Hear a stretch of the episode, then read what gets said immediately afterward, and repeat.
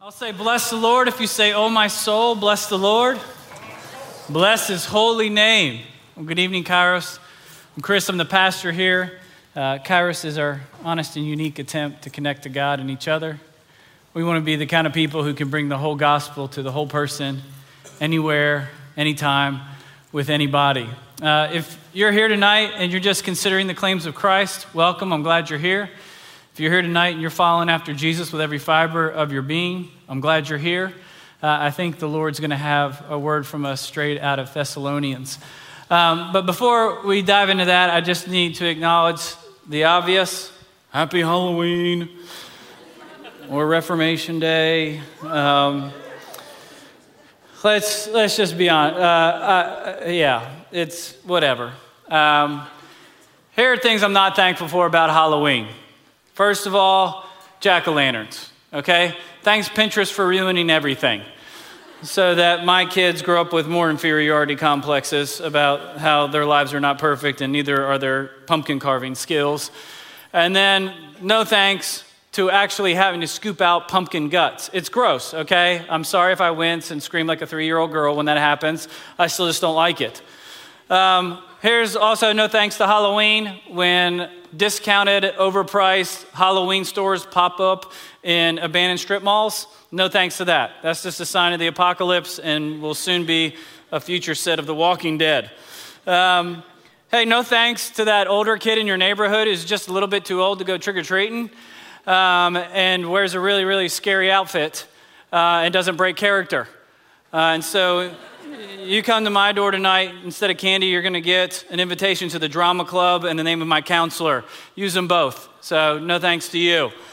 Um, no thanks that Halloween signifies the most extroverted time of the year. Great. More parties. We've got Thanksgiving, Christmas, and New Year's. We won't get any minutes alone until it's over.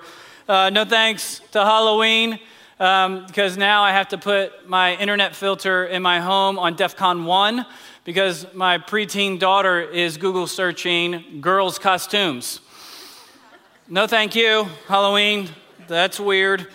And last but not least, no thank you to Halloween nursery rhymes that encourage forms of sexual harassment um, to barter for better candy.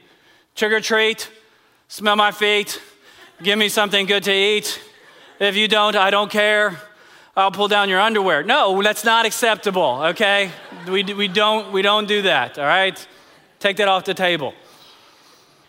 But if I settle down from epic rants on Halloween, uh, I think there are some things that I can be thankful about this. There's cute kids in costumes. Thank you. Amazing.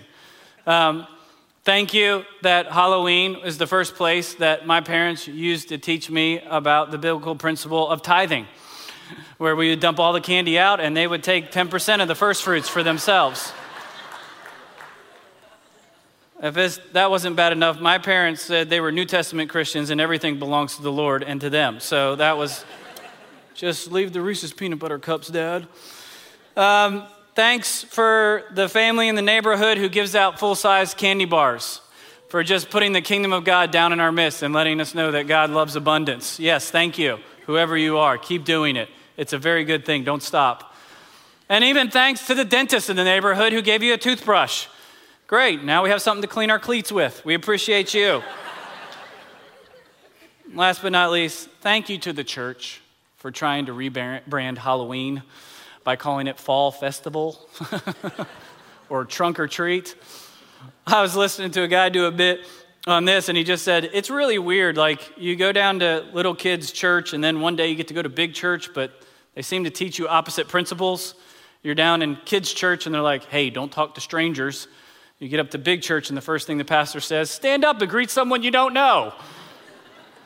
He's also talking about trunk or treat. He says, what, what lesson are we trying to teach our kids there? That you can walk up to a stranger's trunk and there will be something good inside for you. It's just probably not the best life lessons that we're doing. So just call it what it is. It's Halloween. I say all that just because even in the things that I'm thankful for, can you, do you sense a, a, a mode of criticism going on? I think we're in a pervasive culture of criticism right now. Any coward with a keyboard, any bully with a blog, can make a thousand different points, but never makes a difference in changing anything. And I don't know about you, I, I, readily recognize that in other people, but then when I look at my own life, I think about how much of the things that come out of my mouth are complaints and criticism. How much bonding do I do with my friends over talking about everything that's wrong? How much bonding do you guys get to do when you walk out of here and go, man, the music was great, but that Chris was off tonight? And we just go, oh, I didn't like this, or I didn't like this, I didn't like this. I wonder tonight, what would it look like if we created a culture of thanksgiving? If that wouldn't create a climate in which the Holy Spirit would break out in mundane and miraculous ways within the community of God. And I think that's a little bit about what Paul's on to in the first chapter of Thessalonians. So, Boggs read that for you. Um, we're going to try here at Kairos. We like doing different things. We'll go through a book in the Bible, or we'll do a series that kind of addresses some of the things that we're struggling with most. But we're going to try to march through the next five weeks to the entire book of Thessalonians. Uh, we're going to do a series called Returning Thanks. Because in every chapter in this book, Paul is thanking God and he's thanking the people that he sees for how God is working through them. He'll say, Thanks be to God or praise be to God. And there's this incredible climate of thanksgiving and generosity and praise. And what would it look like if that invaded our hearts, our minds, and especially our mouths? So, uh, as I've been studying and reading through this, I just have to confess to you I couldn't get past the first three verses in my garage when I read through it the first time. It's the only place I have by myself in my house. So, uh, probably for the next four weeks, I'm going to use the first 10 verses kind of as a filter for us to go through the rest of the chapters. But if you don't have anything that you're currently reading um, on your own for uh, personal devotion with the Lord, I would encourage you. This is an incredible book. Uh, some scholars even call it a love letter. Um, this is one of Paul's healthiest churches. He started it, riot broke out. He had to sneak out in the middle of the night, and he loves these people. And we're going to hear this in the first couple of verses. Um, so we'll be in 1 Thessalonians chapter 1. Would you guys pray with me before we read God's word together?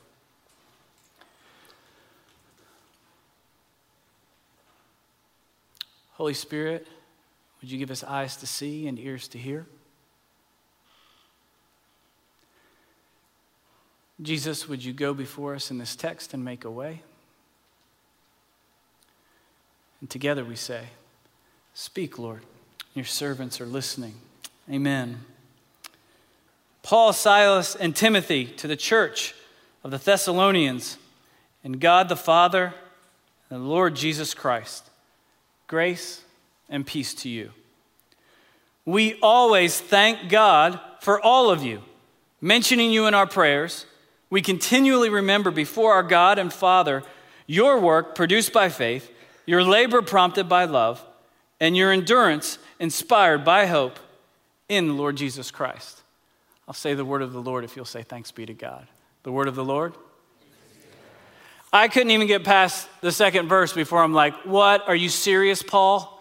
He just said, We always thank God for all of you? I must have been a small church. Oh, I can't thank God for all the people in my family. Can you thank God for all the people in your small group? Can you thank God for all the people you rode in a car with tonight? You're like, yeah, I just rode myself. Check. Nailed it. well, I, like, what does it look like for such an attitude of thanksgiving and appreciation? And I don't think that doesn't mean there weren't difficult people. I don't think that doesn't mean that there wasn't conflict.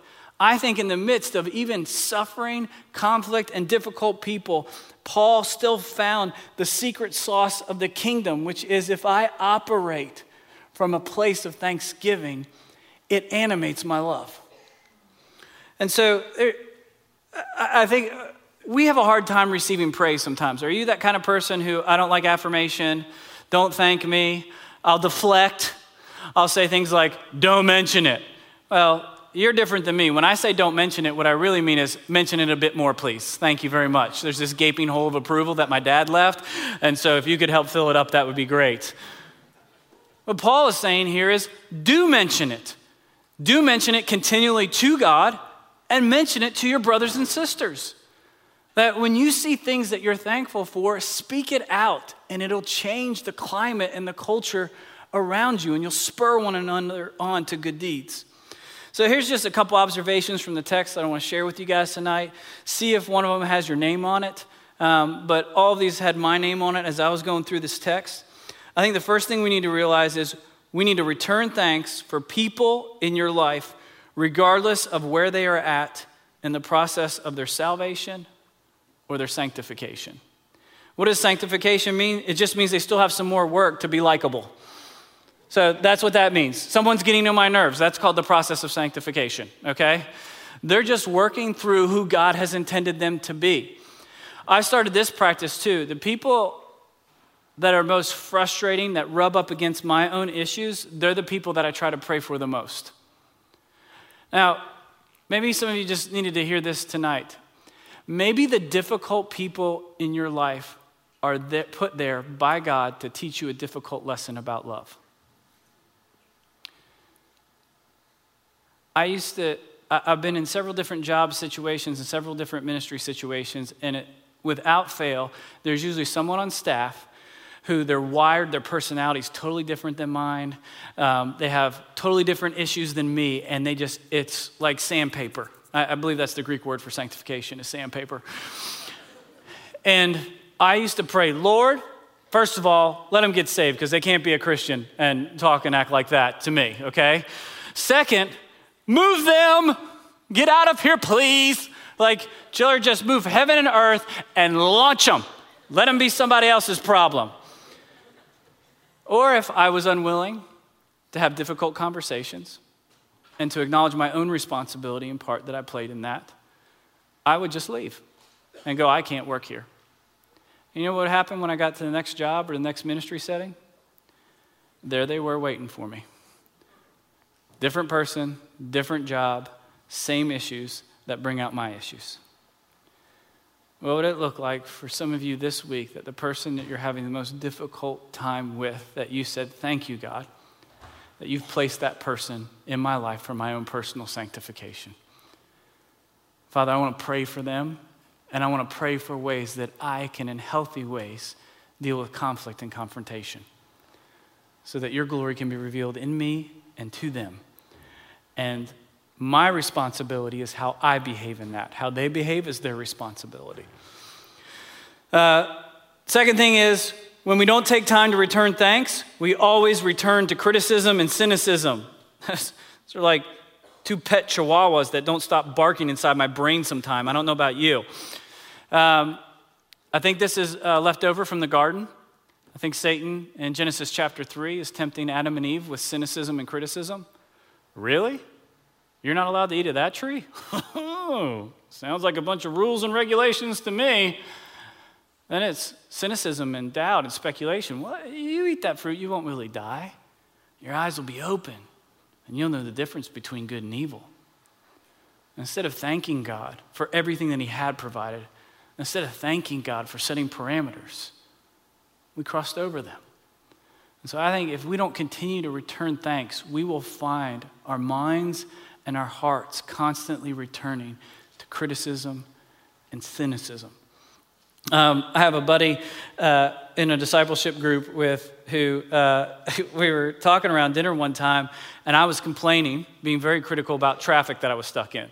Like, I'm going up Franklin Road. They're trying to expand it. They're mowing down trees. It looks really cool, but like 10 minutes, I was in the car with Christopher trying to get him to daycare. And I'm like, come on, I'm driving a stick shift, right? My calf is cramping. Let's go.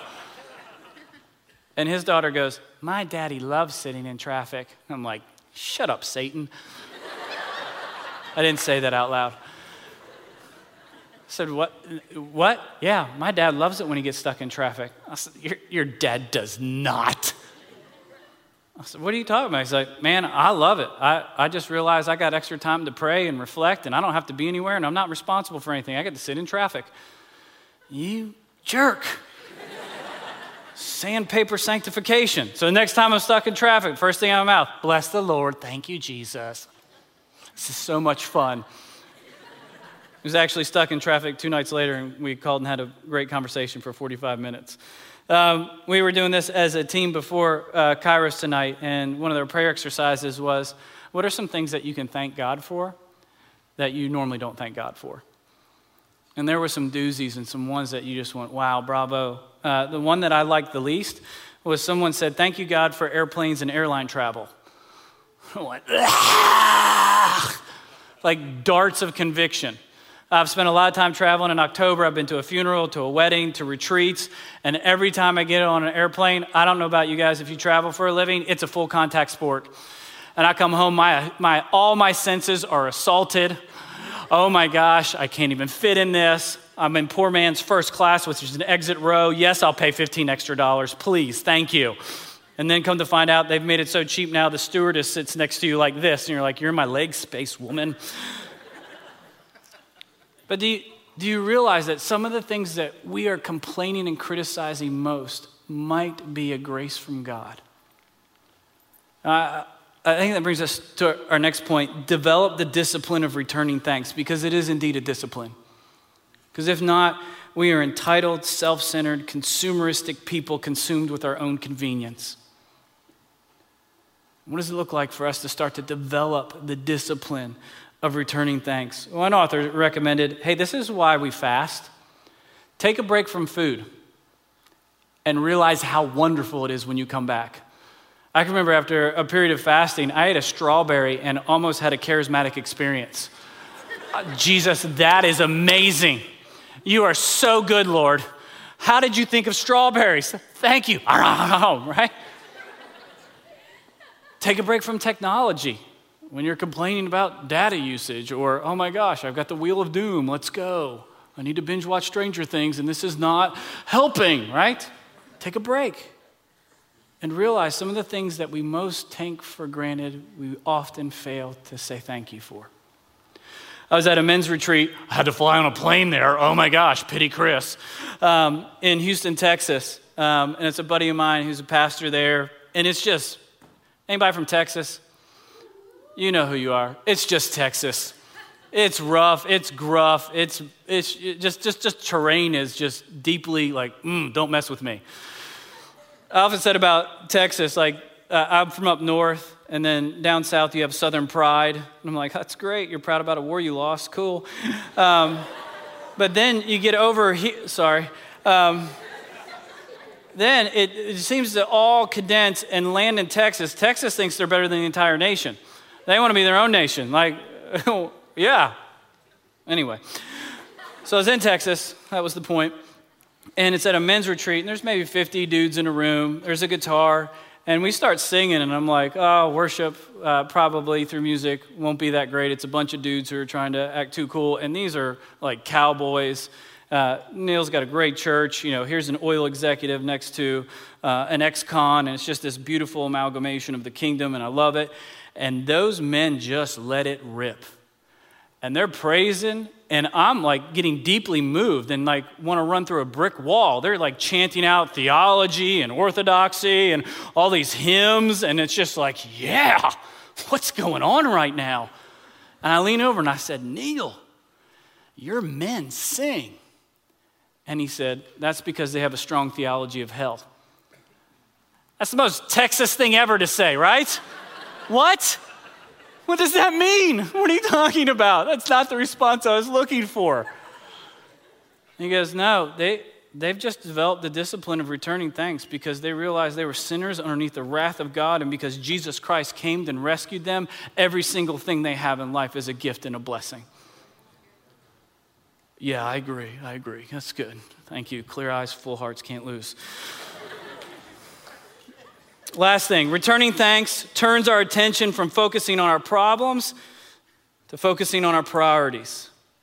Now, please hear me when I'm talking about this and returning thanks. I know there's some of you in the room who you're walking through something that was done to you that was evil. I'm not asking you to thank God for that. I am asking, can you, which Paul will get to in verse 3, when he talks about an attitude of thanksgiving, the Thessalonians, they work by faith, they labor by love, and they endure by hope. I'm asking you, is it, impo- is it possible for you to move through what has happened to you that you can work by faith, labor by love, and endure by hope, so that you can get to a place where you say, What Satan intended for evil, God has brought good out of. And I'm not pressuring you to get to that place. You have to arrive at that. I will never say that for you. But we will walk alongside you until you can get to such a place. But returning thanks turns our attention from focusing on our problems to focusing on our priorities. We can't do this on our own. I think Jesus is the great model for this for us as he lives in and through us. Um, on the night of his Last Supper, he took the cup and he returned thanks. Do you know what's about to happen? He's about to get betrayed by one of his disciples. Then he's going to be really underneath the weight of the cross that's about to come. So he's going to ask all his disciples, stay, or a couple of his disciples to stay up and pray with him. They're going to fall asleep three times. Then he's going to go to the cross. He's going to be abandoned by all of his disciples and one of his closest ones is going to deny him three times. And then he's going to be tortured and killed to death. In the midst of that, he decides to develop the discipline of returning thanks so that he can focus not on the problems before him, but the priorities of making sure that you and I have had a way made straight to the throne room of God through the blood of Jesus. Do you think in the midst of your problems, you can focus on the priorities of who God is calling you to be even in the most difficult circumstances. I, uh, I'm not a mechanic. Uh, I actually had to pay someone else today to do that, which was wonderful. But um, I have a lawnmower that I bought used like 10 years ago, and it wasn't running. And I've got a guy who's real handy in the neighborhood, and I always remember this phrase hey, if it's not starting, it's fuel, fire, or air.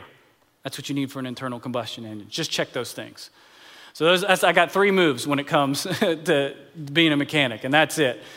Um, I was trying to start the lawnmower because Simon was mowing the lawn for the first time, and it's not starting. I'm failing already, escorting my son into manhood, and uh, so I'm like, fuel, fire, or air? He's like, what? I'm like, that's the three things we're going to check. So I check the fuel, I dump it out. Maybe it's old, fill it back up. Um, I checked the fire. I replaced the spark plug, which was, I was really proud of myself for that.